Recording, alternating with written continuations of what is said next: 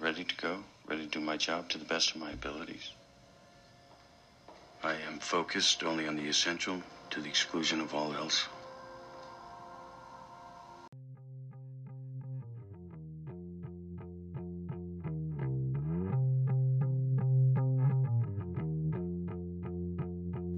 Welcome to the Bagel Boys Show. This is a movie podcast that's not meant to be taken seriously, seriously.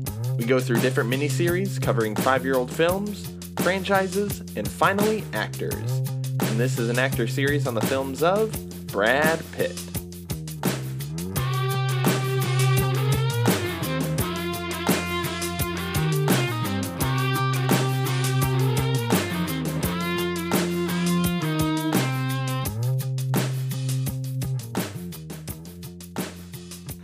Uh, can I tell you a story real quick? Yeah, I want to tell you a story about Stephen and I's trip That's- to your house today. Stephen, the guest on this Steve- episode of the podcast. Stephen Dale, yes. Good afternoon, everyone. Uh, Yeah. or evening. Or morning. I love Good this day. guy. I love this guy. He's one of the covered all funniest of our people I know. bases. Yeah, that's right. Uh, so we drove together here, uh, and it was an adventure. It was like we just met a bunch of different characters. Interesting people. He's basically Dorothy, and I was Toto, and we were on our way to Oz. This is getting uncomfortably intimate. Well, Dorothy and Toto. I was Toto. I was a little sidekick. Okay, gotcha. But we met a gas You're in station the bread attendant. basket on the bike. He carried me in a basket on the way here. That is correct. This is getting very uncomfortable. Well, I'm telling the truth. I'm I telling the didn't truth. put you in I a basket. did see Wow. the I did give bike you a out ride. front. At this rate, we will never get through Okay, this y- podcast. you're we're driving to that. Yes. Yes. So we stop at a gas station, a gas station, and uh, the guy just stops and gives us life advice, and he was telling us how to eat burgers. He's like, "You gotta put fries in the burger. You gotta put some ketchup on that baby." We're like, "Yeah, dude." He's like, "What should we eat tonight?" And he was giving us tips of where we should go. Okay. And so we went to Burger King. Yeah. as one does. Yeah. And uh, came across a lady working at Burger King. The funny thing about this And whole she was trying to help interaction us- was the fact that the guy told us put fries on your burger, and I looked at Daniel. I said I'd never done this before. Really? Yeah, Never no. have. Okay. I never have either. We start like hammering out. Like, Yeah. have you done it at Five Guys? Have you done it at McDonald's? Have you done it here? He's like, oh yeah, you got to do it here and here and here. Yeah. And I'm like, I walk out and I told Daniel, I said, I'm not just trying to shoot the breeze. That was genuinely useful life advice I just got from a gas station worker. He was basically the, the Tin Man in this He story. was. So then we go to Burger King and I'm like, look, I don't want to spend Right. $30 on my burgers. Yeah. And she's like, well, I can get you two for five. Here's what you do. You want cheese on this burger. You don't want cheese on this burger. What I'll do is like She was breaking it down for I mean, us. like for she really was. minutes. And Daniel's looking at me in the drive-through like, is this really happening? I opened my mouth three times to order, and she cut me off. Yeah. like, or you could get diced onions, and it's But two cents cheaper. be mad like, because she was no, so she was so nice. And I was like, okay, could I get a? Or you? Can, she kept cutting me off, and I looked at Stephen, and I was like, this lady's nuts. I But- felt like Lloyd and Dumb and Dumber was like, I love these salt of the earth people, Harry. Big gulps. yeah, she would probably be the the scarecrow of the of the journey. I don't I know. like to maintain my sanity. I don't watch Alice in Wonderland or this is Wizard of Oz I'm Wizard talking of about. Oz. They're the same movie. They are not the same movie. And it is interesting you say that, you complete idiot. So today. Wait, No, I don't what? get my take on the fries. oh, sure, So please. did you guys end up putting them on your? No, I didn't. I wasn't paying attention. I did. Did you? I didn't. I watched you guys eat kind of from a distance. I but- shoveled. only by the grace of God anything even stayed on your burger at the speed you ate it. I ate it very quickly. I shoveled. I opened my mouth and dumped the fries into my mouth with a It's not really shoveling's too slow. It's more like a speed train from plate to. to yeah, I got whiplash. I ate the fries so quick. You looked more like a SpongeBob movie, like Yeah. I like- don't know. What so what, Yeah. what Stephen? What is your take on the on the fries situation then? Like It what is changed that? my life. Yeah. Okay. And so this is uh, this has fundamentally altered the way I eat McDonald's now. And I I don't would eat McDonald's, but Mc- now McDonald's is probably well because one you're not gonna want to do it when it's like gourmet because the fries are like steak No. fries too much it's too much bread. I mean, can he mentioned It's Five ba- Guys, It's never but gonna me- be bad. Five Guys fries are too thick, so that burger's gonna get real. I like offending fancy people. So the idea Five that Guys I could go, the idea that I could go to like a high end And burger restaurant. Right. Five Guys is not high end. Slap some slap some uh some fries down on there. By the way, if y'all are in North Carolina at any point in time, go to Bru Burger. I love Bru Burger. Oh, Wait, don't we have a Bru Burger here? changed my life. In Avon? Like B R U. Yeah. Yeah, there's one. Not Oh, in Avon. Not in Avon. It's Downtown. Like, yeah, so downtown. good. Mass Ave. Oh, I love Yeah. Bru Burger. It's great. Oh yeah. It's a beautiful place What's to like go. before we get started? What's like the the weirdest thing you've ever had on a burger, topping wise? Peanut butter. Scotty's. Brew House. Oh yeah. Yeah. Well, okay, it's peanut butter with jalapeno. Yeah. that's the that's the thing. Peanut Oh, butter at this point is not as. Feel like that's like not as weird as it used to be. Is it not? I think Where have so. I been? I don't know. Stephen is looking at us No like peanut butter. Well, your life has changed once today, so now it has to change. We're altering it again. What's the weirdest thing you put in your burger? Fries now, right? no. You've lived a sad life, Stephen. An egg. Oh, okay. Egg's not weird. Well, okay, but it's different. It's not your lettuce, you know, ketchup. I am a standard. traditional American man of simple tastes. scrambled or Mm-hmm. like over easy sunny side up kind of egg. No, sunny side up. Okay, It's that yeah. with the yolk The breaks yolk- when you bite yeah, in. Yeah. see? yeah. Yeah, he knows what's up. He does. You guys know what's up. Welcome to the Bagel Boy Show. Hey, welcome. Hey, Stephen Wesley, thank you so much for coming to my special episode oh.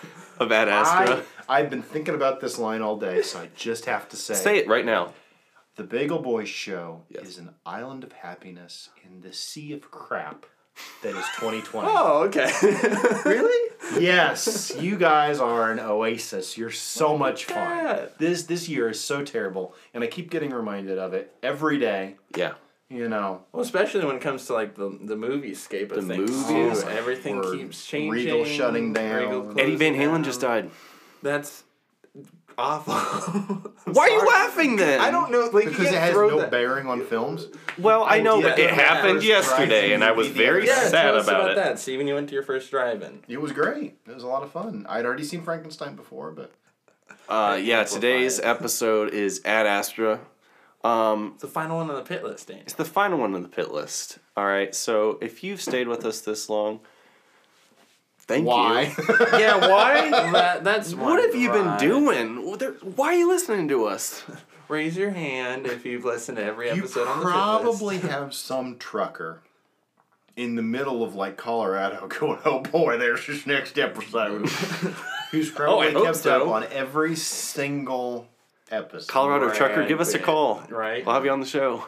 So, No, Astra, seriously, they yeah. will have you on the show. Give them a call. They probably. Yeah. We got this guy here today. Yeah, Stephen. if if Stephen Bottom can of get the barrel. Whoa! I didn't say that. Top of the barrel. Top of the barrel. Top of the morning to you. He's sitting on top of the barrel. And we're at the bottom of the Pitt List. We've worked Sure our way all the way down, or all the way up, as uh, a certain host on the show might say. But That's me. It's me. it's, I love this movie.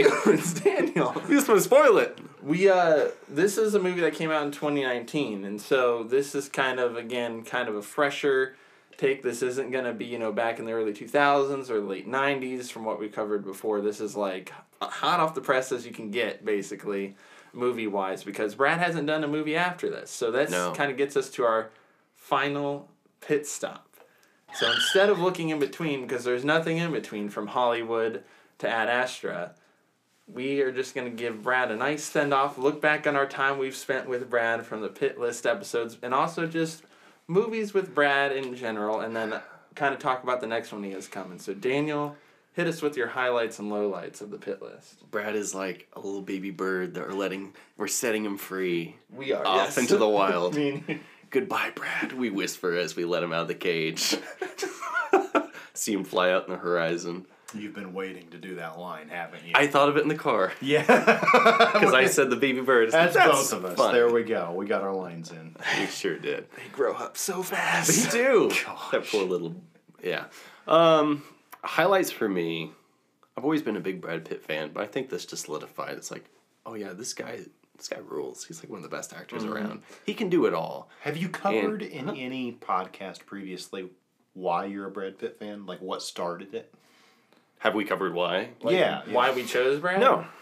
No. You can say What's why. I think why like- because it just kind of the variety of movies. like we've talked about thing, war movies, we've talked about comedies, we've talked about no romance movies. was it romance? Thrillers, Dram- you know, dramas. dramas. So I think that was the big selling point, and we I was personally super excited to talk about Hollywood and Ad Astra. Those were my two selling points. I think that was kind of like the driving force, not only behind the variety of everything and this the depth of what he can do role wise and acting wise, but also just because we twenty nineteen was a great movie year, and you got two really solid performances from him, and Yeah. he kind of like stuck out as not that.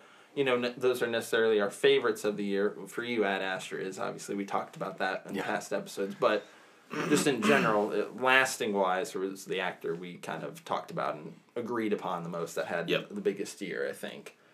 Yeah.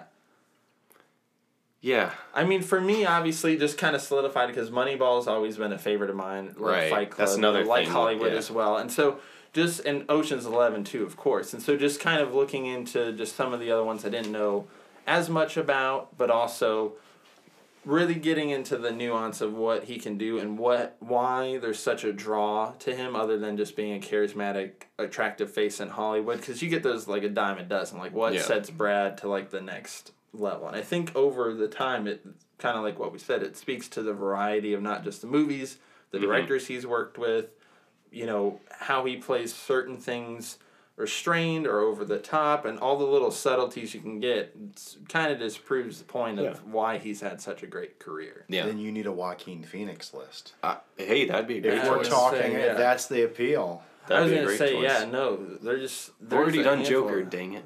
We have done Joker. We can do it again. Yeah, we'll just pretend. it happened. uh, there's so much there. There's, yeah. I was gonna say that that wanted to say there was there was never a time when it was like oh it's Brad or this person it's Brad or this person. The other one we kind of thought of maybe was John Goodman at one point just Yeah. because again there was so much stuff and a lot of but we kind of ultimately decided because of him being more supporting in the movies we wanted to talk about we'd either save it for another time or find some other way to talk about those particular movies but I was Brad trying to went work out. some Coen movies in there too. Yeah, I was a little yeah. biased. I will not be a host for any of those movies. John Goodman You don't like John Goodman? No, the Coen movies. Oh, oh Not a huge Coen Brothers fan, honestly. Stephen, And that- don't I start right now. I digress. well he This is- not a huge fan He True didn't say, Grit like- was an amazing movie. hey see Anything that Roger Deakins was the cinematographer on, I will watch. He's not even. Daniel gets so riled up, and Stephen with Daniel. It's so funny seeing their back and forth in person because Yeah. it's like being in the middle. It's like you. Either one of you will say something, and you uh-huh. don't even mm-hmm. mean like as an attack, but the Yeah. other person just takes it like in a different way. And I'm like, okay, I can see what you why you're thinking that. And the but, moment yeah. one of us is about to strangle the other, we say something that totally redeems that person. Yes. Yeah. in the most true. backwards backdoor way possible. Yeah. It's so funny how it happens. Well, inside information. We're in a group chat. Me, Wesley, and Stephen. This group chat is a gym. I'm oh. usually anti-group chat, but it's a it's a mess. it's a complete It's a mess. beautiful mess. It is a group chat that's kept us all awake in all hours in the morning, laughing, waking up our wives, and You're uh, showing our age, dude. One o'clock is not all hours of the morning. well, it is for me. I'm actually past my bedtime right now. it is eight o'clock. Can we wrap this up? I need to go. Okay, to bed. so the the pit stop, we are not stopping. Brad, accelerate on to the rest of your career. The next movie Brad has on the docket is there's a lot of speculation, a lot of rumor, but it's Yeah. called Babylon, and it's directed by Damien Chazelle of La La Land and Whiplash and mm-hmm. First Man fame. I'm so in. I was I gonna say so in. That sounds great. S- Possibly other castmates rumored, heavily rumored, is Emma Stone, Tobey Maguire, Meryl Streep, and Michael B. Jordan. Get a load of Oh, that. Like obviously holy that's all that's all rumored. oh, this will come out in 2030. No one. Yeah, things are going right. right now. Yeah. yeah. But I was gonna say it's if you told me that without the director, I would have been like, "There's no way." But because of his track record in working with you know Emma Stone in the past Yeah. and having the pull of say a La La Land and a Whiplash, and First Man. kinda, yeah, and First Man too, I it might happen. We'll see see. We'll see. Uh, was Yeah. Tom Cruise on that list? I didn't hear Tom Cruise's name. Uh, nope, not Tom Cruise this Okay, time. well. so close, so close. You just have to name that series The Cruise. The Ooh. oh uh, yeah. I like it.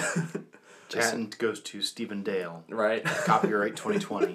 He gets all of our uh, yeah, exactly. All royalties. All royalties that we get.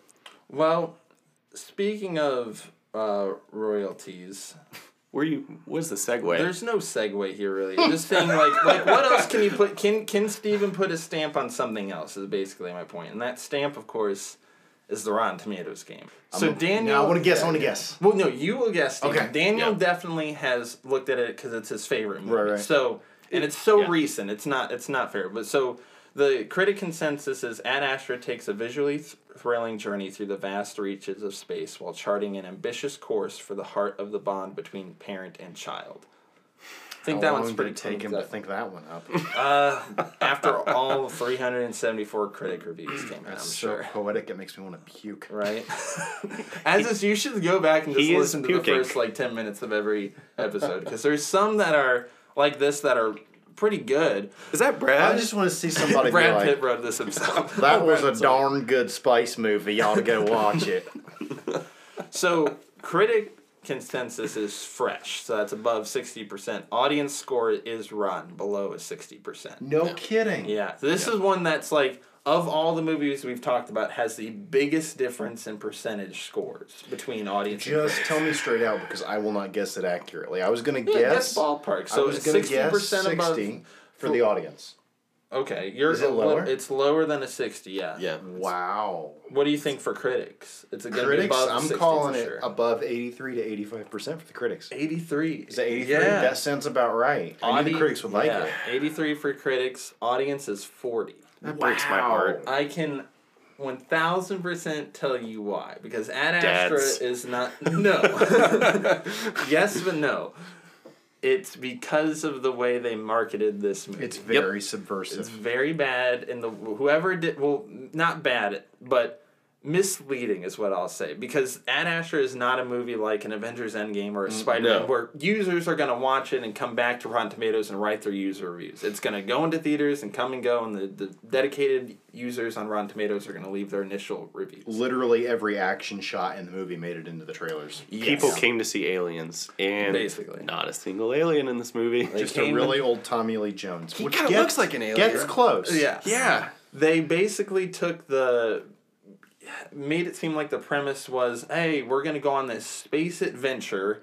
There's Yep. going to be this huge mystery involved and there's intrigue don't get me wrong but it, it's going to be this kind of high octane space adventure with brad pitt spanning across the galaxy. It is space it's more of a space journey than a space adventure and those two things are very different. So i fell victim of this Me too. because I don't, I don't, yeah, I don't watch trailers too often. But this was when I was like, Ad Astra, what's that? And I watched the trailer. I was like, this looks incredible.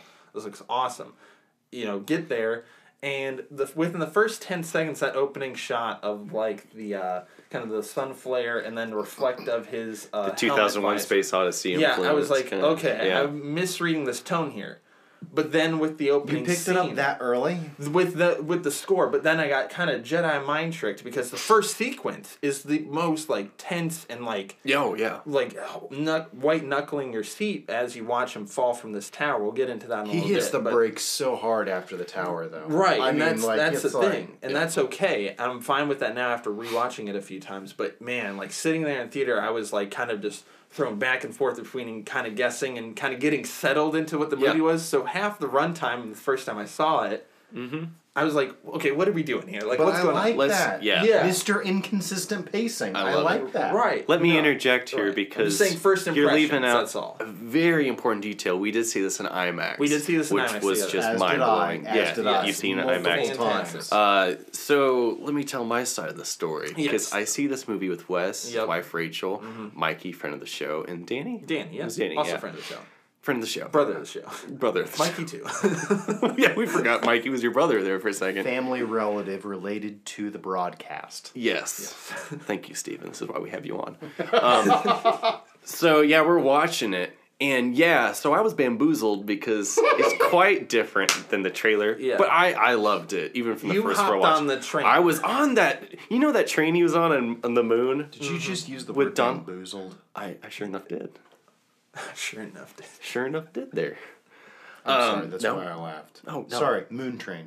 Moon train. He's hopping on the moon train. he was hopping on the. I was hopping on that moon train with Brad. He I was, was the conductor train. of the moon I was- train. You're like, It was get a- it on, was a Wes. moon Get on the tram. moon train, Wes. It's a moon tram. I said choo choo, and Wes said be quiet. We're in a theater.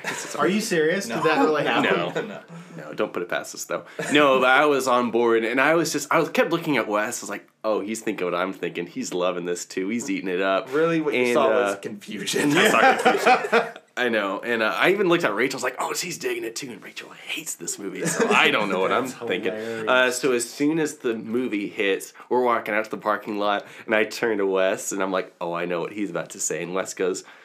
Well, it was okay, and I was like, "Oh my lord in heaven, what I- has happened?" you peripherally, I can see you just with your head held high walking out, and I oh. was like, oh, I better just rip this off quick like a oh, band aid that I Ripped that didn't- band-aid Yeah. off, but thankfully I had Mikey to hold Mikey on to loved it, because yeah. he said, "Oh, that was a masterpiece." Mikey's smarter than I am, though. He picks up on things. It's a very quicker. polarizing movie. It is. I And know, can I say yeah. someone real quick here?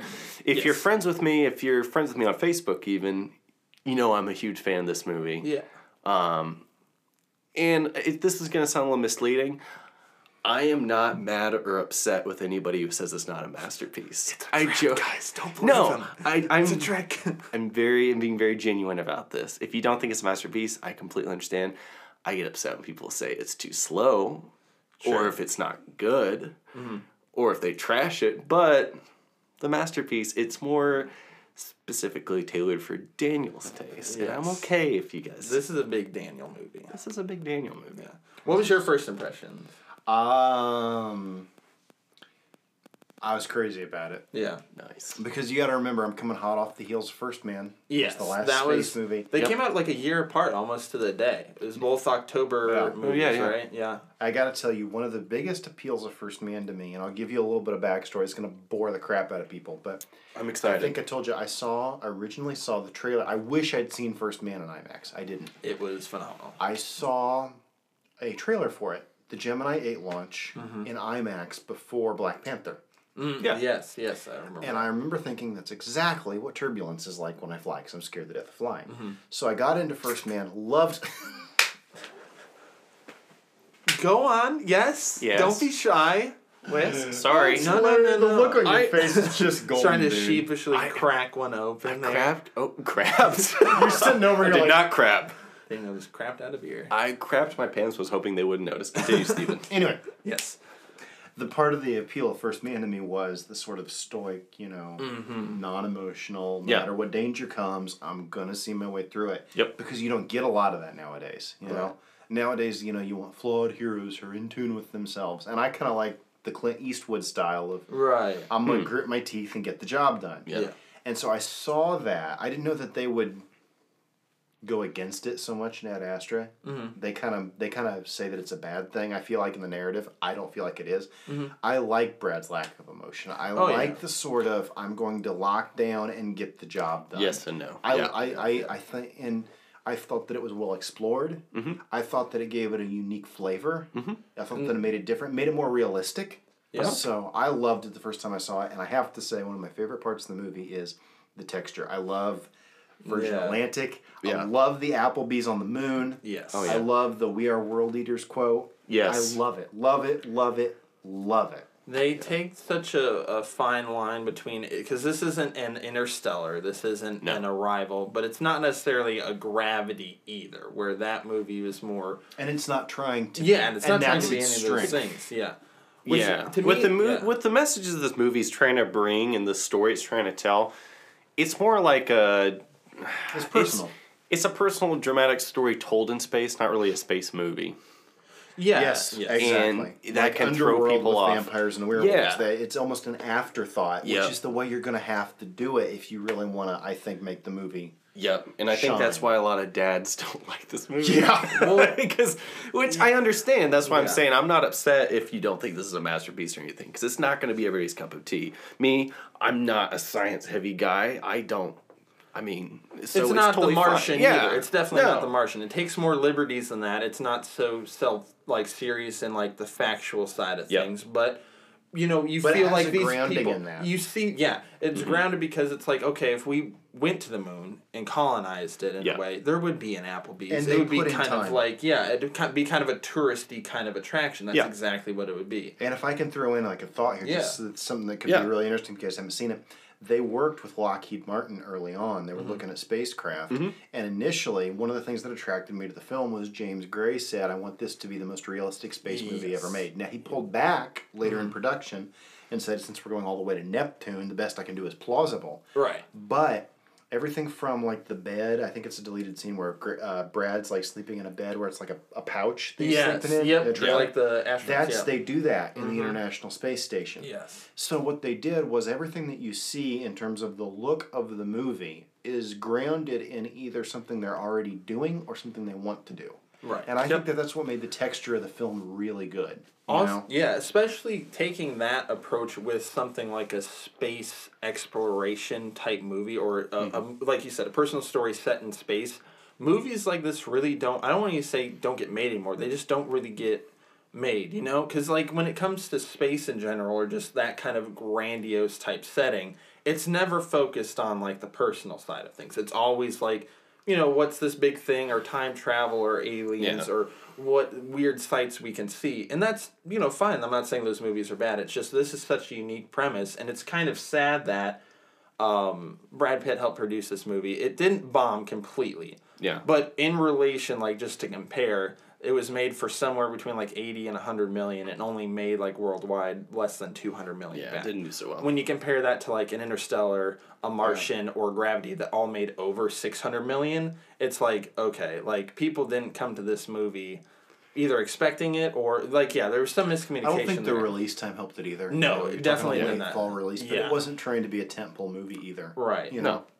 But yeah, I'm just I just hope that uh, with the lack of that and like we kind of discussed earlier the the landscape of cinema as we know it changing. I just hope we don't lose films like this because like you were saying they put in so much effort to the smallest things like that uh chase scene on the moon the way they shot that was just in this The basically infrared, yeah. the infrared yeah so they kind of just reversed that and then added color to it afterwards i thought that was great because it gives Actually that, laying aesthetic, over yeah. images of the mm-hmm. moon Right. into the into the background, yeah. The They did- sound design, I mean, Sound just design's great. flawless. I thought it was filmed on the moon. I did too. Well, Well, yeah, it, no, I'm yeah, pretty sure honestly. it was. I don't No, think what you guys are actually saying is correct. But we're gonna stick to the format. and- Okay.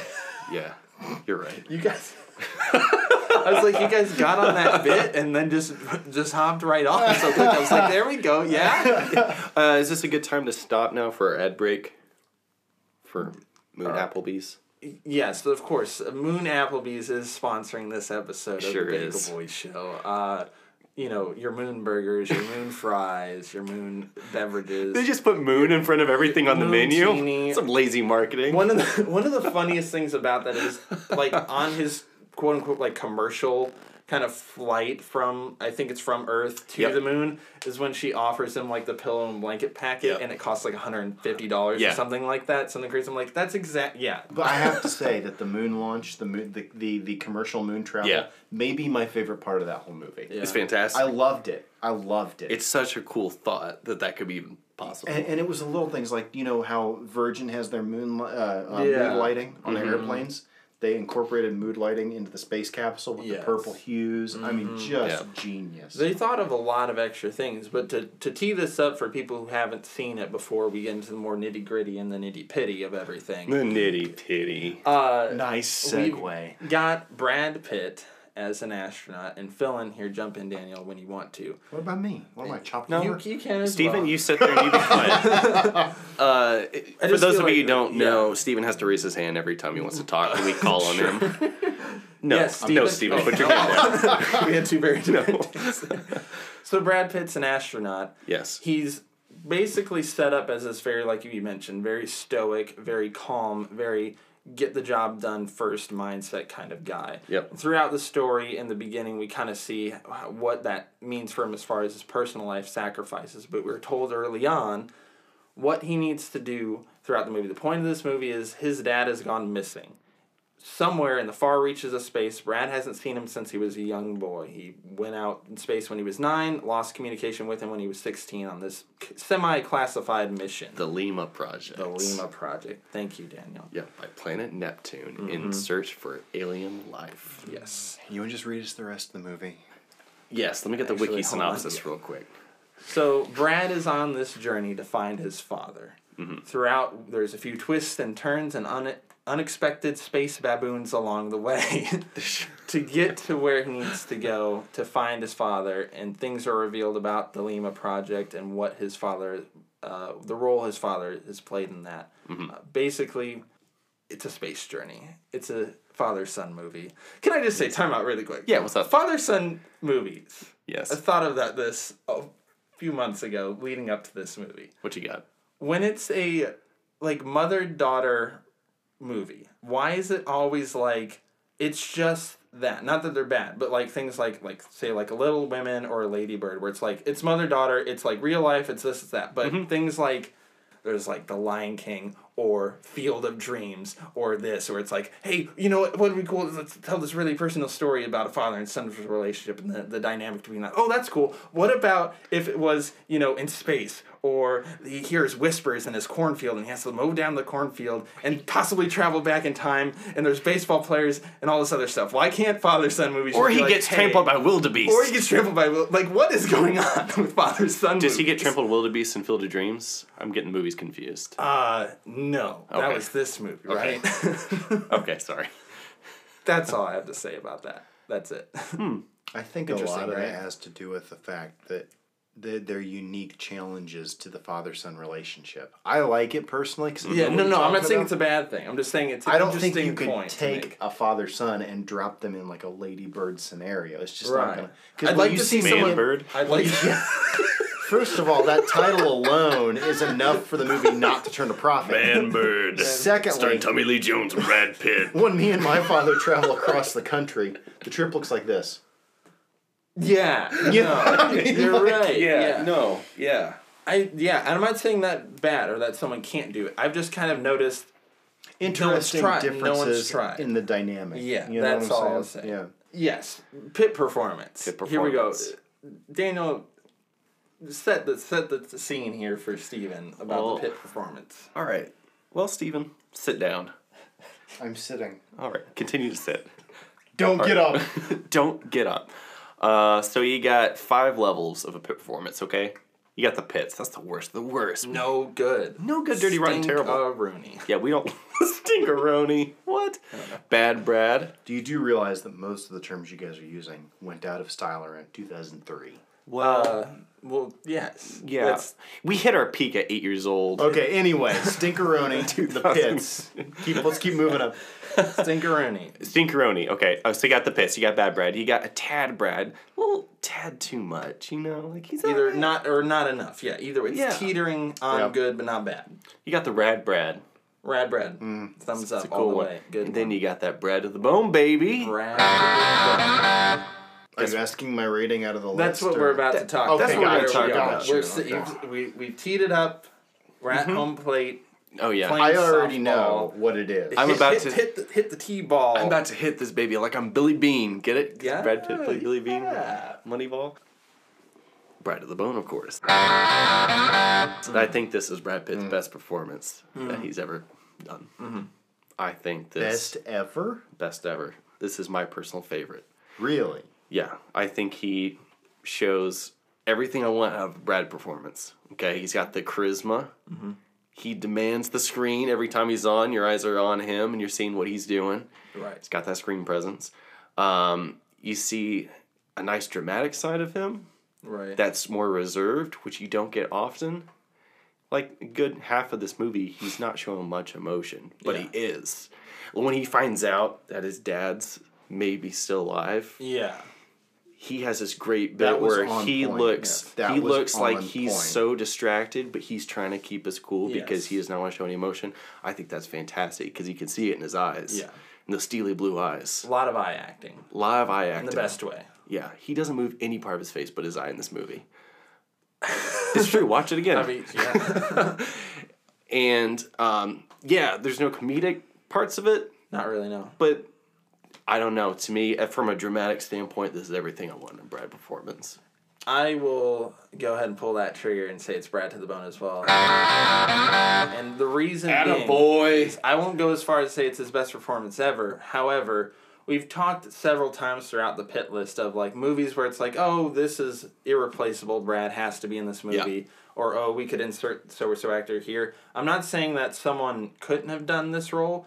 What I'm saying is anyone who tried to do this stoic, reserved performance Couldn't would have done it like this. would have come off as either wooden or boring. or go. You No, have to go in yeah. an entirely different direction. You're absolutely. You see all of that emotion behind that he's holding back Yeah. throughout the entire movie, and as he loses his grip on that restraint throughout the movie, that's what makes it so interesting. You're not getting like either you know static or like an explosion of Yeah. emotion. You're getting like that heartbeat throughout the movie, and if you had someone else in this movie, I don't want to initially label it bad. It just would not be as interesting and not mm-hmm. nearly as rewatchable to pick up on those nuances. So yeah, Brad to the bone for sure. He's stoic but not arrogant too. yes, I like that. that's a good know. point.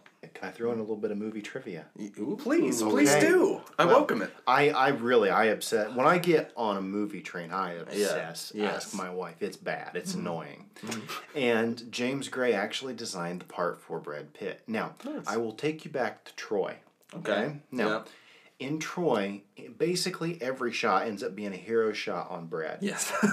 kind of ends up being a one-dimensional character. Mm-hmm. Brad himself said he didn't really like that. He wanted to bring out the flaws, of which, if you read the Iliad, there are a lot. yeah. Oh yeah. And he wanted to show and humanize the person more, although he couldn't get that. yeah. Now, James Gray said if you look at him, he's somebody who naturally fits into the spotlight. Good looks, good acting, well spoken. Right. But he always looks uncomfortable with it. And that's exactly why James Gray wanted him for the part. And so it was designed to bring that out. So I'm going to say Brad to the Bone for sure. Oh, I love it. And it's because they brought that out so much. Yeah. I don't know of any other actor who you can put the screen on and and uh, I'm to of the uh, what do they call him when he has to report. Remember when he has to do Oh, those yeah. emotional reports Yep. throughout the movie? Any other actor does come off cheesy. With Brad, Yeah. they come off as being really legitimate. You hear him and you're like, okay, now I get it. And I think he's about the only actor who can walk that tightrope in such a way as to pull it off. Yeah. And so yeah, I'm just saying I don't know if I'd call it his best performance because that's not his most rounded, but I certainly don't think another actor could have done that. Yeah. In every report he does, I like that he starts out such a robot. Every single report he like becomes more and more like a real person. Yes. Who are we talking about? Brad. Brad Pitt. Okay, Yeah. got you. Like from the, the journey he goes through, like Yeah, his yeah. the Very beginning of the movie. I like that I was totally. Who are we talking about? Even right after it's we like- just talked about. It's about like the ninth movie in the series. Will Smith, Stephen. That's who we're talking about. No, the very beginning he's like, I've slept eight point two hours. Yeah. In the very end of it, you know. I remember like a human hearing the first part of his report and thinking, hmm, that's what my workday sounds like. Have we had a guest on for a Brad to the Bone episode, or has it always been us? I don't want. Again, I I'm not saying like it's the best performance, but I want to say that it says something that this is the most like. We were unanimous on. There's a lot of Malone. strong opinions in the room, and to have a Brad to the Bone be unanimous. Yeah. The only other ones were Oceans, Moneyball, and that's it, right? Um, We tried to I go. get- you oh, you wasn't said- unanimous. it though. wasn't unanimous. Yeah, I Yeah. think so. Yeah. I think so. How about that? How about On the it? last one? I know. We saved the best for last. Was it planned? They'll never know. Did we do this? It was release- not. Stephen begged for Ad Astra since He the did. conclusion We of the did. Venom We episode. did. I did. I love this movie so much. Well, let's talk about who we love and who we don't with the supporting cast. I so love we got my wife Priscilla. That's good. Good shout out. Nice. Way to get Priscilla, your husband there. loves you. Tommy Lee Jones, I guess, is the obvious one we'll start with. Yeah. I have never. I was. I was actually shocked. I was thinking today. I was shocked that they got the names they did for how small the parts Yes. were. Yeah. Liv Tyler is in it for 3.8 seconds. Donald Sutherland's in it for maybe 15, 20. Yeah. Yeah. Yeah. And then Tommy Lee Jones right at the end. Tommy Lee Jones is such a crucial part of the movie, though, and it's probably my favorite part of the movie is their scene together. Yeah. So it makes it all worth it. I love Tommy Lee Jones in this movie. And they wrote his part up. Yeah. Did his they? part was written up. He, he looked at the original script and he told James, "I don't think there's really enough here to merit me. Right. And they actually wrote more in because of it. That's So- awesome. I'm glad they did because this movie has been like not necessarily in, in tone or in subject matter, but it's been compared to Apocalypse Now mm-hmm. in the sense where you get the narration, it's kind of a journey, and then you've got this figure, this looming mysterious figure that kind of shows up at the end. Yeah. And so I like that the the payoff is definitely there. You're not really disappointed when Tommy Lee Jones And shows he's up. He's got enough gravity to where you don't need Yeah. to see a lot of him in order to feel it on the screen, you know? I would agree. I, Yeah. w- I Yeah. would say that the biggest thing is it's it's not completely what you'd expect, and it, it, I wouldn't say it's like shocking surprise either. It toes that mm-hmm. line of like, oh, that's interesting. Like, huh? Like it makes you kind of like, kind of want to you know chew on the scene a little bit more and think about mm-hmm. what just happened because it's not some like big fight scene explosion or something like that but it's also not just like hey dad all right let's go back to earth Yeah. you know it's not that It's either. such a gut punch because the whole movie you're waiting for him to reunite with his dad, and the dad isn't even like happy to see him. Yeah. He's not even in phase. yeah just like you just walked home See, like any other day. it's other funny you guys say that because that was not a gut punch for me. Like Mm. at a certain point in the film, I thought you've already played your hand. I Mm-hmm. already know what's going to happen when they meet. What made the movie work for me, what made it good, was the fact that I already knew how that meeting was going to go. I felt like I was open for a surprise. Yeah. I anticipated his dad saying that, but it still worked. You know what I mean? Yeah, I get- Like, yeah, The, that- the quality of the Same, acting, yeah. the gravity of the scene, you know, the fact that he like sheds one tear as he floats up. That's what made it work for me. It was just so well acted. I thought maybe Tommy Lee Jones was gonna go a little, was gonna be a little crazy or something. yeah Uh, which he is. he is, but, he is, yeah. but much more held back, reserved. That he just doesn't care. About. he's lost like his Yeah. humanity Yep. in a way too and that and brad plays off of that so well where you kind of see him it's almost like the the whole movie's journey within that whatever like 20 25 minute sequence where the dad gets introduced where he starts out approaching it as more again reserved he kind of resets back when he gets there and as the thing goes on he lets more and more go and lets, well, it's lets a meeting that yeah. neither of them ultimately wanted. You know what I mm-hmm. mean? Oh, The no, dad- yeah, Dad. I think the dad would have been fine if Brad never showed up. Oh, Yep. yeah, I think Brad would have been fine if he never had to go back out there. yeah Well, even when You he shows up, Tommy Lee Jones is like, "Oh, I'm glad to see you," because he has a job for him. He's like, "I Yeah, thought me and you could work together." Yeah. Blah, blah, blah. Yeah Never to have a relationship. He And I mean, to, to pull that off acting wise, you're talking two or three layers deep, plot on top of plot. I mean, Yeah. that's just. thought provoking Hmm, it makes you ponder. Yeah. And s- scratch your beard. Uh, Hey, how about you shut up for those of us who don't have a beard? yeah well, you know. Get some testosterone. I don't know what to tell you. after The look on Wes's face right now. just like No, not It's- again, it's guys. ju- Please, not no, again. I have to edit just- this. it's more of just like wow it's just a, like i don't know how many times we brought up like facial hair on the show Have we? i think there's been a handful of times Uh, Daniel to the has an audience they might not know Blonde beard. It's, it is Thank you awesome. for saying that. My mustache needs a lot of work. No, it's good. No, I don't like my mustache one bit. A little fun fact about Daniel: I hate my mustache. I want a new one. So, Liv Tyler. Liv Tyler. barely in the movie Okay, Feel bad so- for her in this one. I, I feel love bad. that you Yeah. all just hopped right on oh that. yeah we're on the I moon really train didn't Oh, yeah. that would work. gotta get on the moon train This movie got a lot of flack because Liv Tyler Did didn't it? have much. To, yeah, I've Okay. seen a lot of reviews i saying. believe you i default to you I've seen a lot of reviews saying they didn't give her enough to do. Duh. She, this is that's the point of the movie. Right, Is gone. he ruined his marriage because we'll get into why. I'll give you my. I have a speech written sure now. I'm gonna yeah, put yeah it. yeah I think Yeah. they have a valid complaint. I get wanting to see more of that. Don't you? I get in a sense of oh, I wish I could see more Liv Tyler because I like Liv Tyler, but don't fault the movie because. But of it. doesn't doesn't doesn't the um, Jerry Springer part of you want to see more dysfunction? no. Because I think because I think they show and not tell here. It would have And it's- offset the tone if they Yeah. there was some big storm out. It, the movie communicates the subtleties a lot with just different aspects, but in Mm-hmm. the beginning when you see her, her I love this shot. He's standing Yes. there with at the beginning. He looks very reserved. He's kind of looking off in the distance. In the background, you see Liv Tyler look and turn her head. She's out of focus. Yep. And you see like him want to look. He wants to look at the door. He doesn't. You see her drop the keys and she's out. She's out. And he it's says funny. even I won't break focus from my mission. Yeah, that's And it's perfect. funny. Yes, perfect narration That- there. I hated that because I watched. No, no, no. Hear me out. Hear me out. Hear me out. I'm not done. I'm not done. Wes is on the Oh, floor. Wes, he's He's on the like, floor. I was like, this Position. is like the best, like not the best, but like the filmmaking there was done, like the whole theme and like the narration thing, the focus. I was like, this is so good. Why don't you? Ha- why don't you like this? Tell me. I did. What? Stephen, you're touring with our hearts. I know.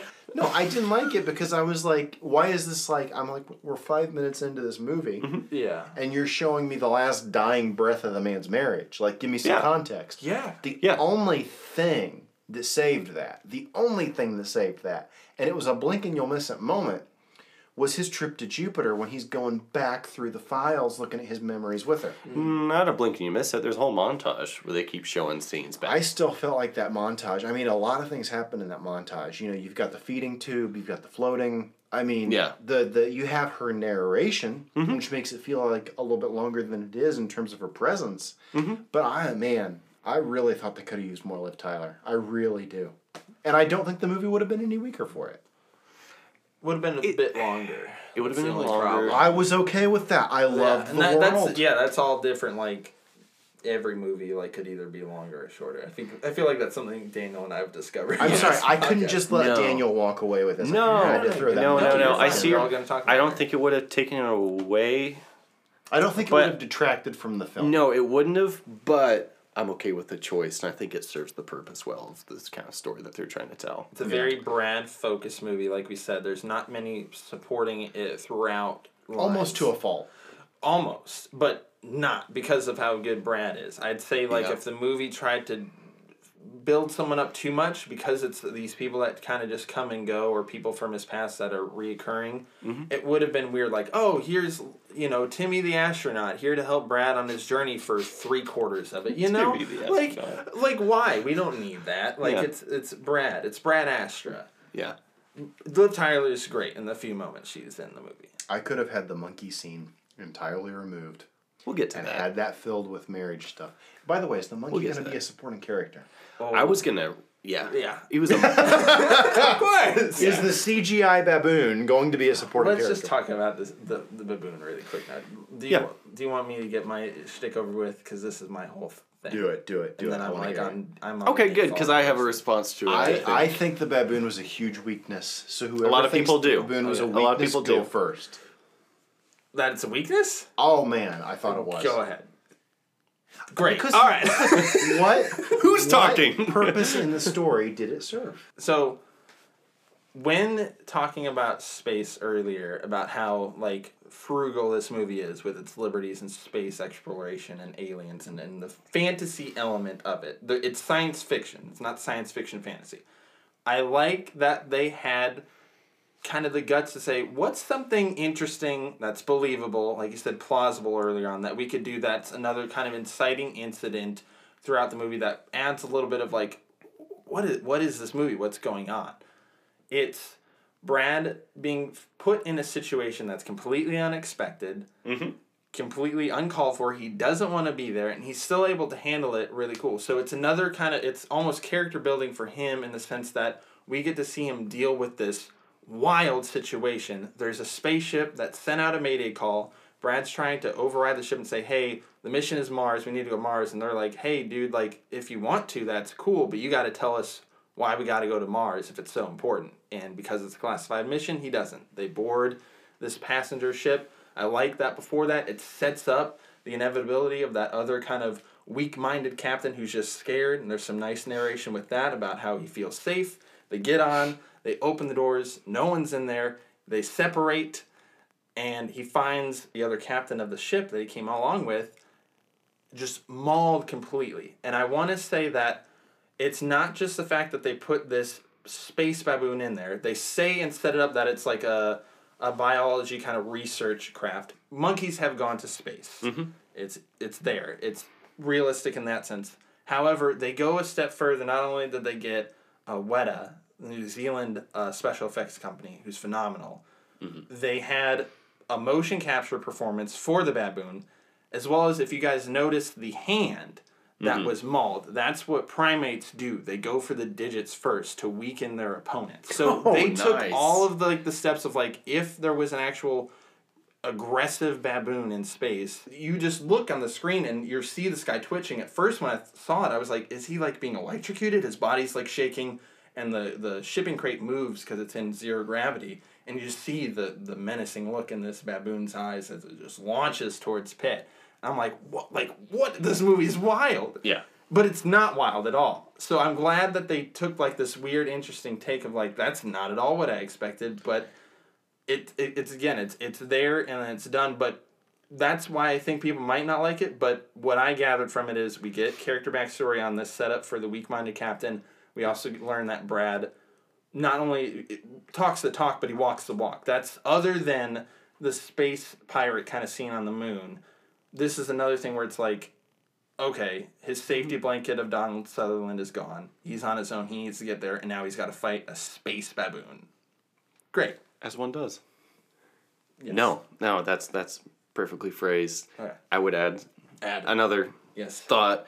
So first time I saw this movie, this I thought like I enjoyed the scene and I jumped when I saw the baboon because I was like, what what are we doing here? like okay, that's a space movie and there's a baboon in my face, and I thought it was the weak point. It's growing on me on rewatch, obviously.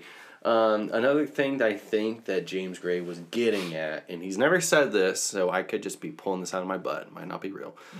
A lot of what this movie's saying is showing the irony of man's like obsession with outer space and pushing the limits and Right. that whole opening scene on the tower that could be the tower of babel Yeah, it really could have. and uh, so i think it's kind of interesting it's like kind of making a comment on like the mistreatment of animals Not- and experimenting on animals or Yeah. Showing the ir- irony of that as opposed to like why are we so obsessed with uh, meaning alien life and our accomplishments we can't take care of our own planet and creatures that's something else i Not of just from that, that but like the like man's ambition is also like has a double edged sword there, where it's like, okay, Mm-hmm. you're clearly there for testing, mm-hmm.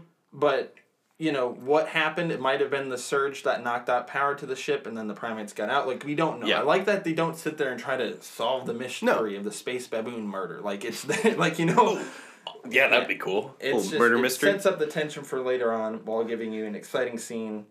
Big thumbs up. Stephen does not like it and i want to hear his thoughts I think we're convincing him. I can't tell. I think Stephen agrees with us, judging by how he's shaking his head. My favorite part of that was when the monkey exploded. Oh yeah. they do explode Oh, monkeys yeah. in a cool way. And Stephen, you can say if you hate it, you can talk Yeah. about it. I didn't like it. That's, That's fine. fine. That's because fine. here's the thing. I felt like here I I have long felt like if it's something that you can remove from a plot, and I felt this before I even started working on like editing. If mm-hmm. it's something that you can take out of the plot, you probably should, because otherwise the audience is going to look at it and it's going to seem like some magical spell that you threw in there. You know what I mean? And I, I feel like if we chopped the whole monkey part out and we just got him directly to Mars, you'd have generally the same story. So I see what you're saying, Yeah. and I certainly do. I don't disagree with the with the context because you're right. It does give amazing context, and it's very good in that sense. Wouldn't the pacing be much slower though if it didn't have this short little I action think that scene? you have much more valuable things to go to. I think if you go into anything with his dad, I think if you go into anything with Liv Tyler, the I whole think movie's about his dad though. Mm, go go more into into Liv Tyler. Go more into Space Command. I mean, any of that sort of stuff. I think that's a lot more relevant, and I think it's a lot more underexplored. Right. And I wish that I would have gotten more of that, more of that sort of texture mm-hmm. of the world. And I almost felt like that was a boy. We need to make this movie longer, sort of right in. I felt like it was a major weakness of the film. But you guys bring up good points. Yeah, I mean the the only thing like I could think of that's like like how do you remove because I love the stuff with the the guy who they have kind of butt heads where the weak minded captain I keep mm-hmm. calling him who Yeah. just doesn't want to be there. He's like a de- he's like a guy who had a Great desk character. but Yeah, it was yeah. a great character. They needed that character like in there. I like the. I don't know if I would have liked it if it was just him from the get go and they don't kill off the other guy, but I like that the the twists and turns. Because first I'm like, what's the? Why are they narrating this guy? Brad analyzing this guy. What's the point?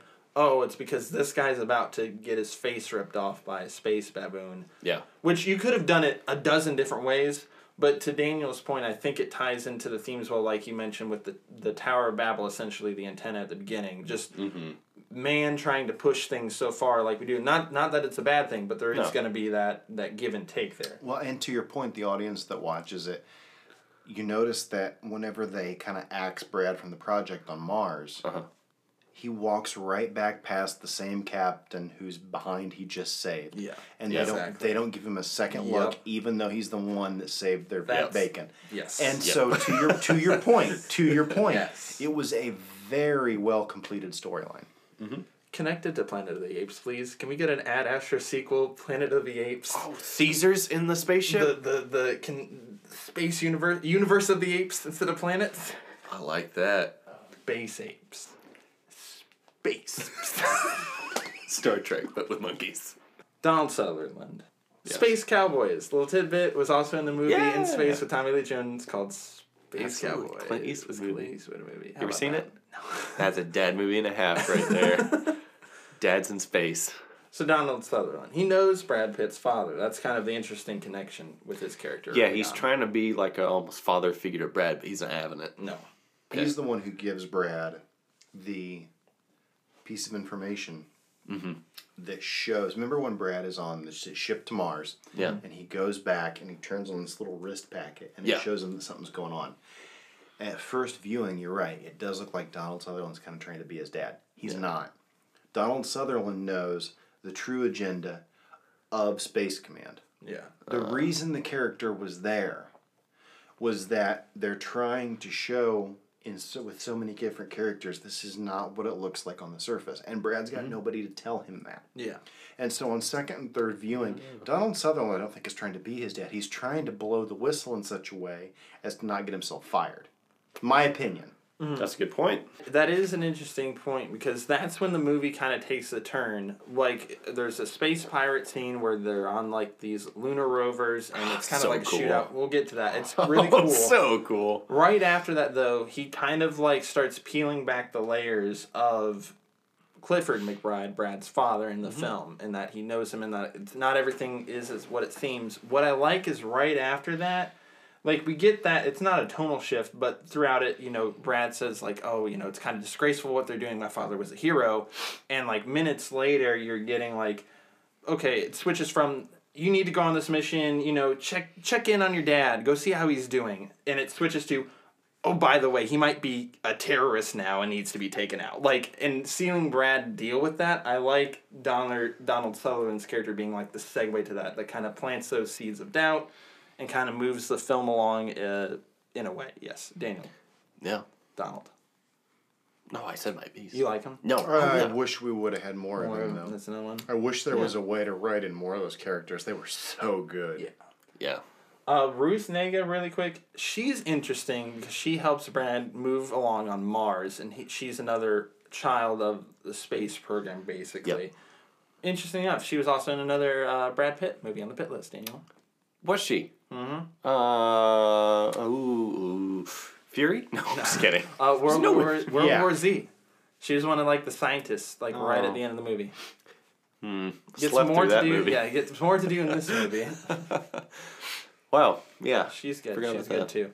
She's good. Yeah, she, another one who's not given much to do, but I like this this throughout like through line of, you know, kind of passing the baton to supporting character to supporting character to get Brad to where he needs to go without over relying on one of them. Yeah. Well, they had to create a certain tension because Yeah. Space Command is ultimately pulling the strings. Right. Um, the uh, the the overriding factor that uh, James Gray wanted to go with was: Did you know that when they initially did the atomic bomb, they didn't know if they'd be able to stop the chain reaction, and they did it anyway. Yeah. That was sort of the thought behind the surge. yeah. Right. And so the if you actually put yourself in the movie's circumstances, it's a very political situation. Yeah, Space oh, yeah. Command wants you to figure this out. Yes, your dad is a hero. Very politicized. Uh-huh. And so they had to figure a way to fit in all these doubts and Yeah. fit in all this sort of under under the radar story and do it in such a way as to not, you know, tip your hat. You know what I mean? Yeah. Yeah, exactly. And I don't know. I mean, I get that sitting down and writing, just the writing alone, that's really good. Mm-hmm. How you do the writing that well and then cast characters that good, that's what I think makes this movie a cut above. How do you get Donald, Donald Sutherland to appear for like five or ten minutes, and then Ruth to appear for like another five or ten minutes? Yeah. Yep. I mean, the acting is just so on point, and it's the little things that they do. It's the way that she acts whenever they're in the uh, the therapy room. Yes. It's the way Donald Sutherland acts when he realizes his heart's given out on him and he's got to give him this piece of information and he can't explain it. Mm-hmm. I mean, that's the stuff that it's it's subtle, it's small, but it puts the movie from being you know your what was your middle of the line Brad's a tad Brad. Yeah. Yeah. It takes it from being a tad Brad to being Rad Brad for sure. Yeah. You mentioned World War Z. I was going to say one more thing about the supporting cast. Mm-hmm. We talked about how that was a bad version of like a. That movie's very Brad focused, and In- there's not a a lot of supporting way, characters. yeah. This is this is the- the good version because they're Totally supplementing his character and the story. You couldn't be more right. Yeah. Yeah. They're, the no, This that is movie, how it's you the do it, exact yeah. opposite, where it is kind of like passing the baton along, but they're either like cut out, underwritten, or just there to Yeah. serve some MacGuffin purpose. In this Yeah. movie, it's all they're all focused on Brad, and they reveal more elements of Brad's character. Yeah.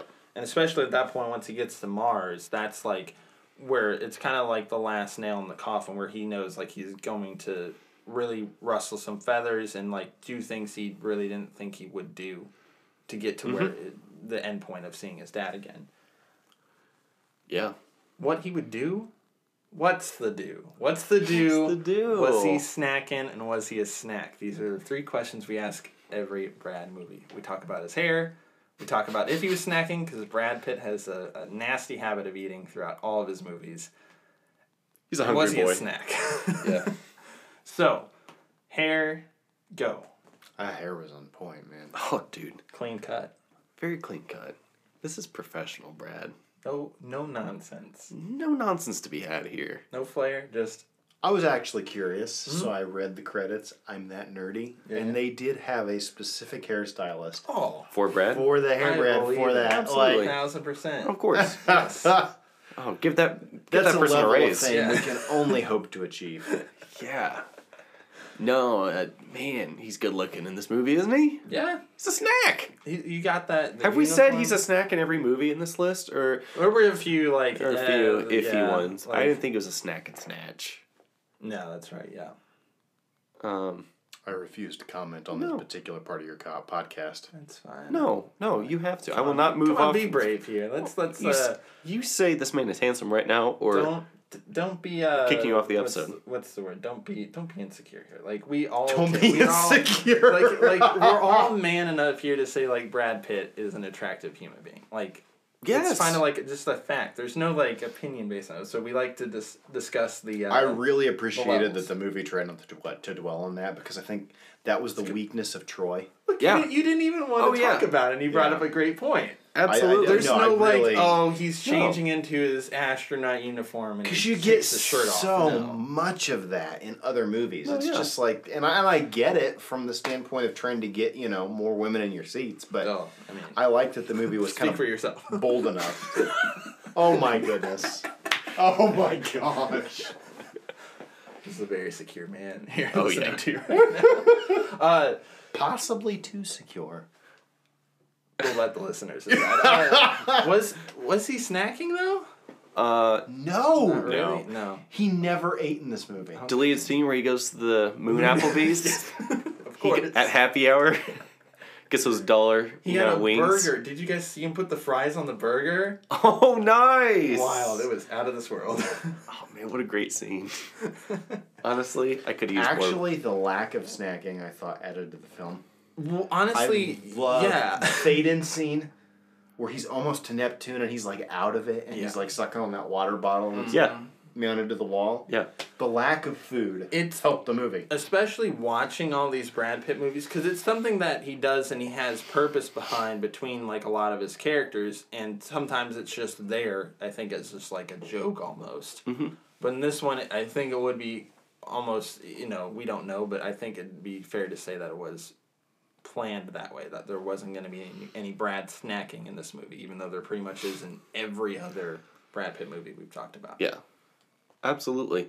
I want to say why I love this movie so much. Other than the fact that oh, this is awesome, Brad Pitt's so good in it. You know what a beautiful, you know, made movie. I want to say the heart of why I love this movie so much. Is much. this the proper time What?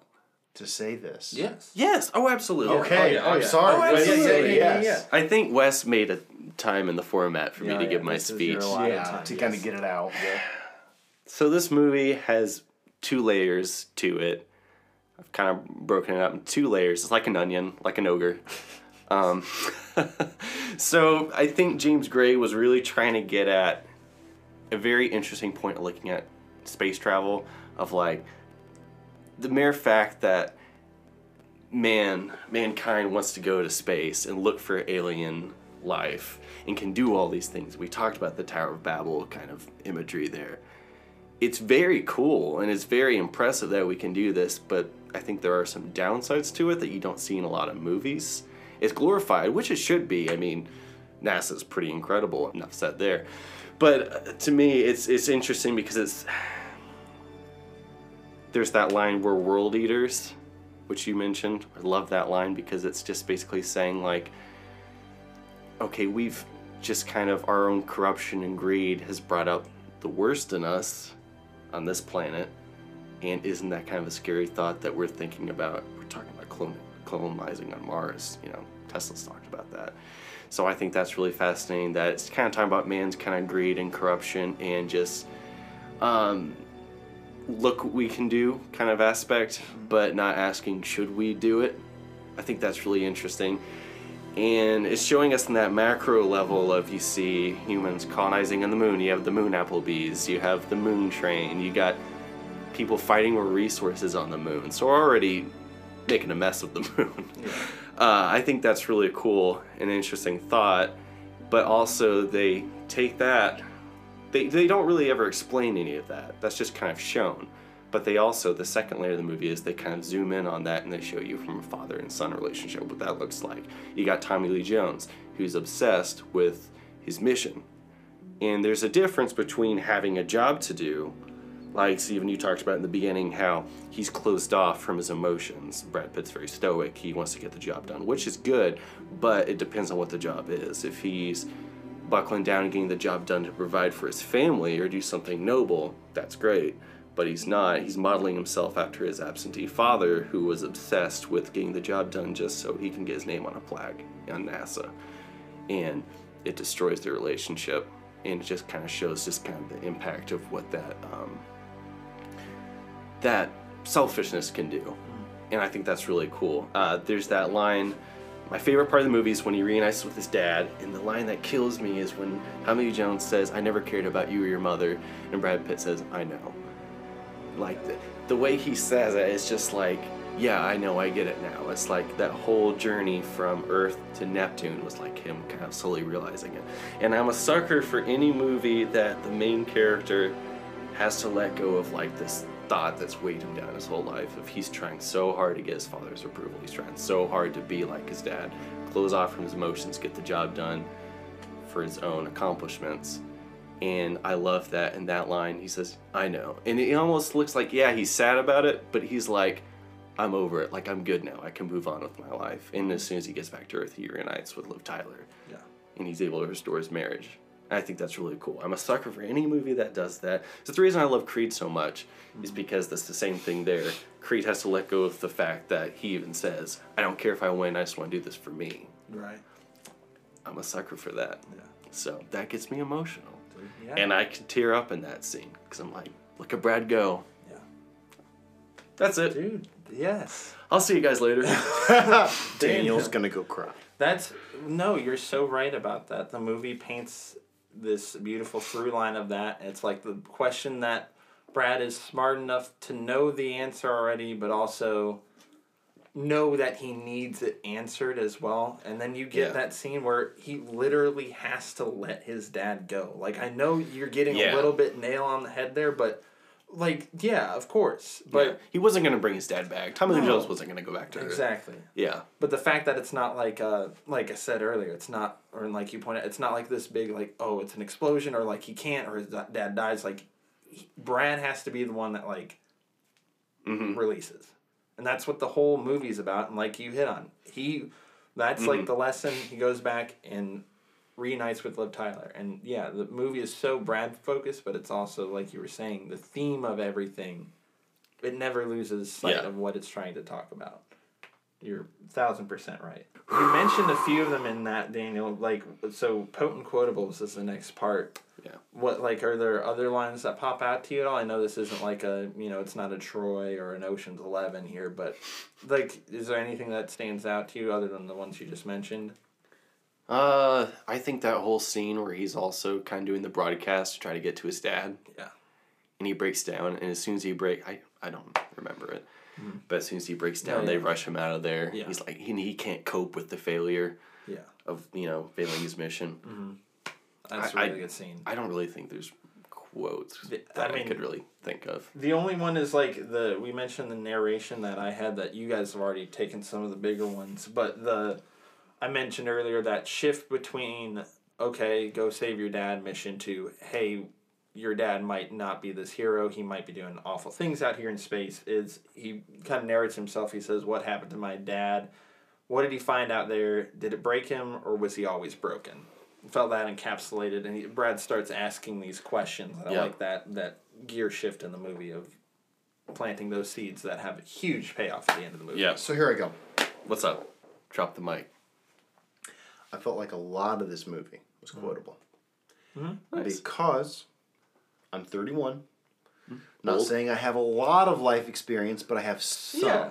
So I've seen how a relationship mm-hmm. with any any any whether it's a business relationship, a family relationship, whatever. I've seen how they start, peak, end. I've seen that. Yeah. And something that I think the movie did just fantastic was it works in stages.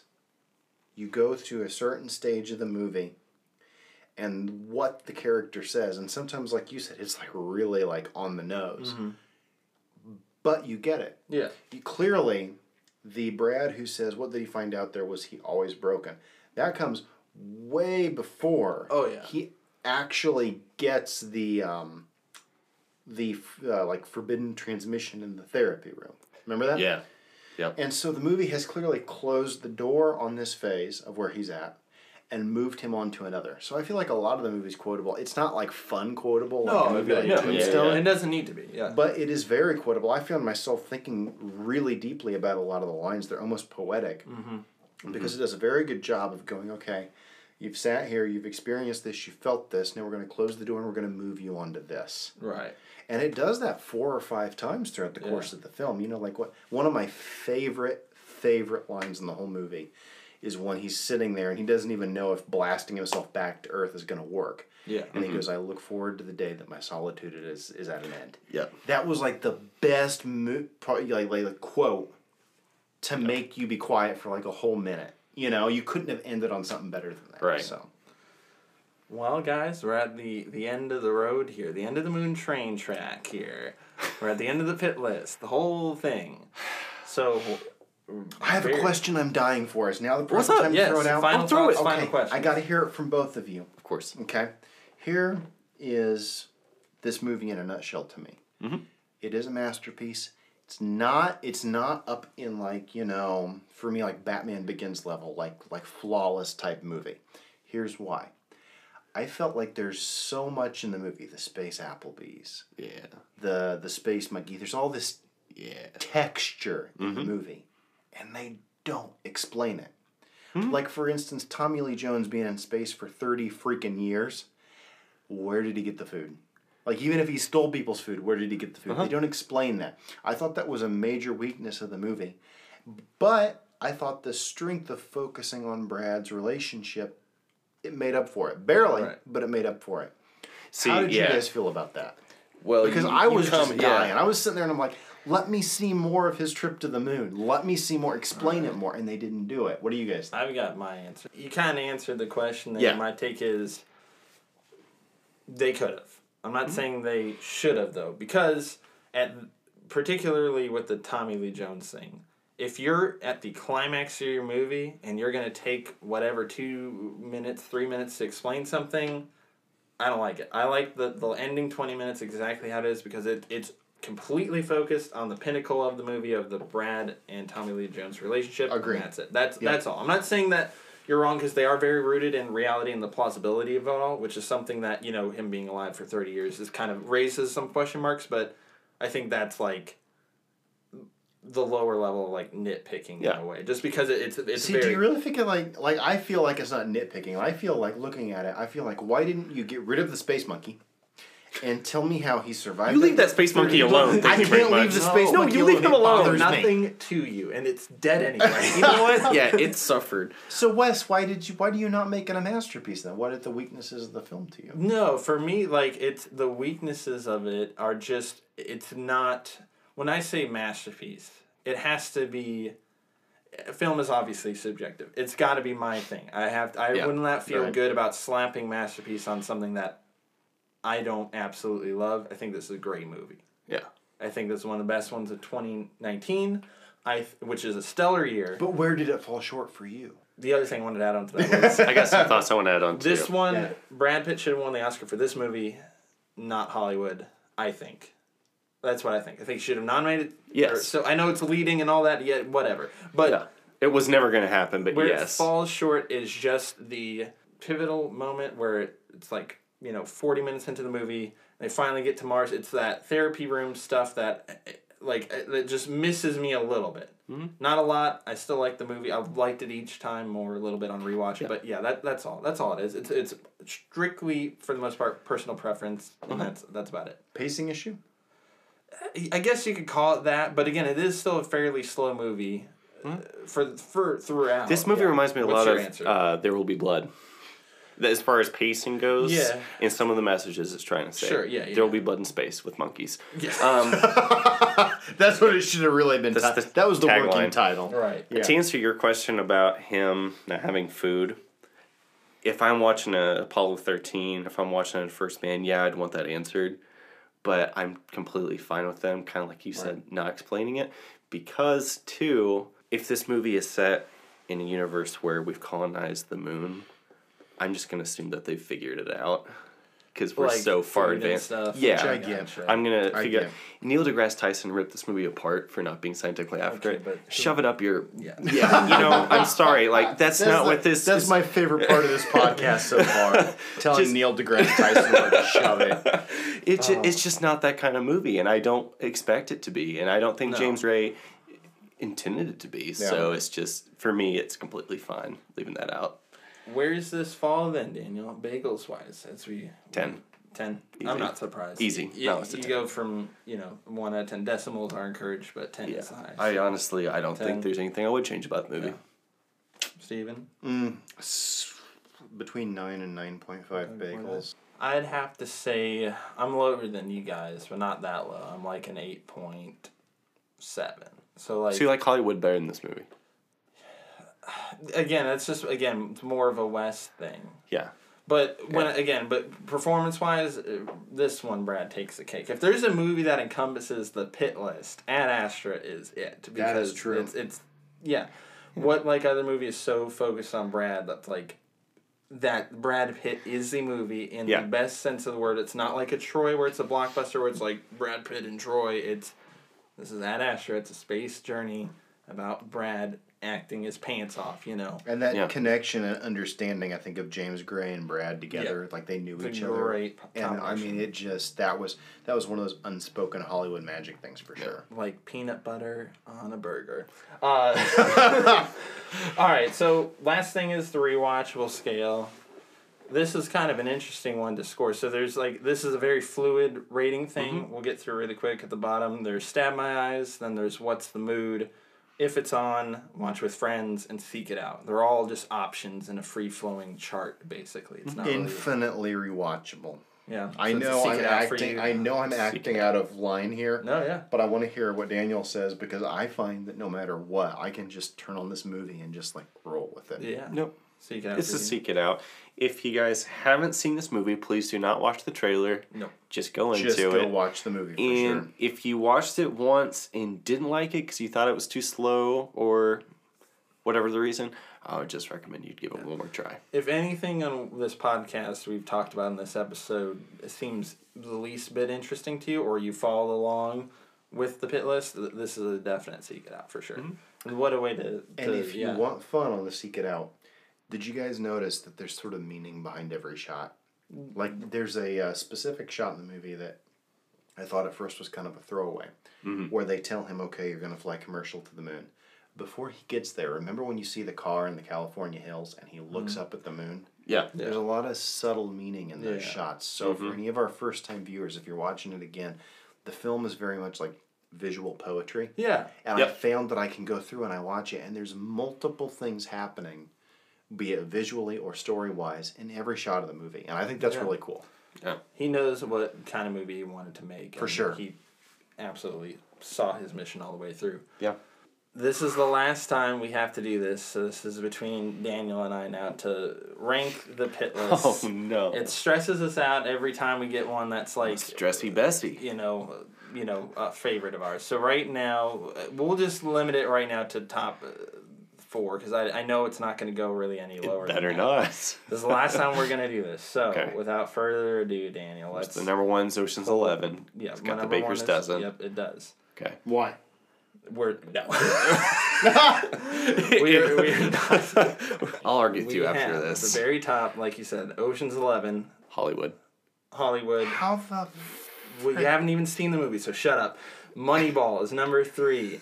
Inglourious Basterds is number four. Fight Club is five. Burn is six. you- Snatch is seven. Fury, Benjamin Button, World War Z, and then Troy at the bottom. How Benjamin is Buddy? Fury that low? Listen to the podcast. Wes! Calm Got All down. this time to go through. So where are we putting it, Daniel? Oh, well, I you know where I you, want it. You You want it number one. Yeah, I, I- I probably want it four. You want it four? Okay. Honestly, how about this? How about we, I'll cut you a deal. I'll cut you another deal here. I know what you're we'll gonna go do. Oceans Ad Astra, Moneyball, then Hollywood. Yeah. You got a deal I'm signed. Throw- I'm gonna back to throw- back, I'm back to gonna throw back. a kink in here. No. Ocean's Eleven. Hear me out. Yeah, Steven. Ocean's Eleven. Clearly an ensemble film. Sure. Yeah. Right? Now, Ad Astra, Moneyball. This is this is all just so you know for context. This is just movies. But don't you Brad feel like removed, it's cheating? yeah. Brad removed. And that's why we have the Brad and bone and everything. and This it's has nothing to do with combined. I don't agree it's with this all- list. He doesn't agree with this Yeah. list. If, Okay. if we We- made our own it's- personal we- list, it would be yeah. completely different. Because half here's the the, thing I noticed. If you guys move look at. Moneyball, you look at Ad Astra, you look at even Once Upon a Time in Hollywood. you haven't seen it. I You haven't seen it.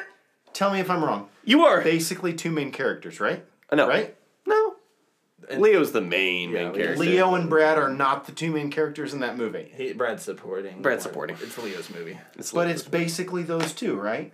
I, I mean, you way. can't really say way. Margot Robbie's like a main character in the film, right? No, but Okay, so did. my point is, Have you seen it? your number one film. I haven't seen Ocean's Eleven either. Why are you taking a dump on it? I am not taking a dump. You're not hearing me out. Stop You're not the rest hearing of me this out. conversation. You're not hearing go me out. home and watch the top movie on the You're the not pit hearing list. me out. I have a legitimate question. What? My wife's gonna be listening to this like this is exactly how our arguments go. No. Priscilla, I'm so sorry. Here's the thing. I feel like all the other movies you guys are talking about, there's so many fewer characters than Ocean's Eleven. Doesn't that bother you at all? No, because we're just talking about movies. We're And talking about movies. This It's is like not- personal preference mixed with Brad, mixed with our likes and our dislikes. It's a very, it's a big hodgepodge mess of a situation that Yep. was ranking these. Because that movies. totally bugs the crap out of me.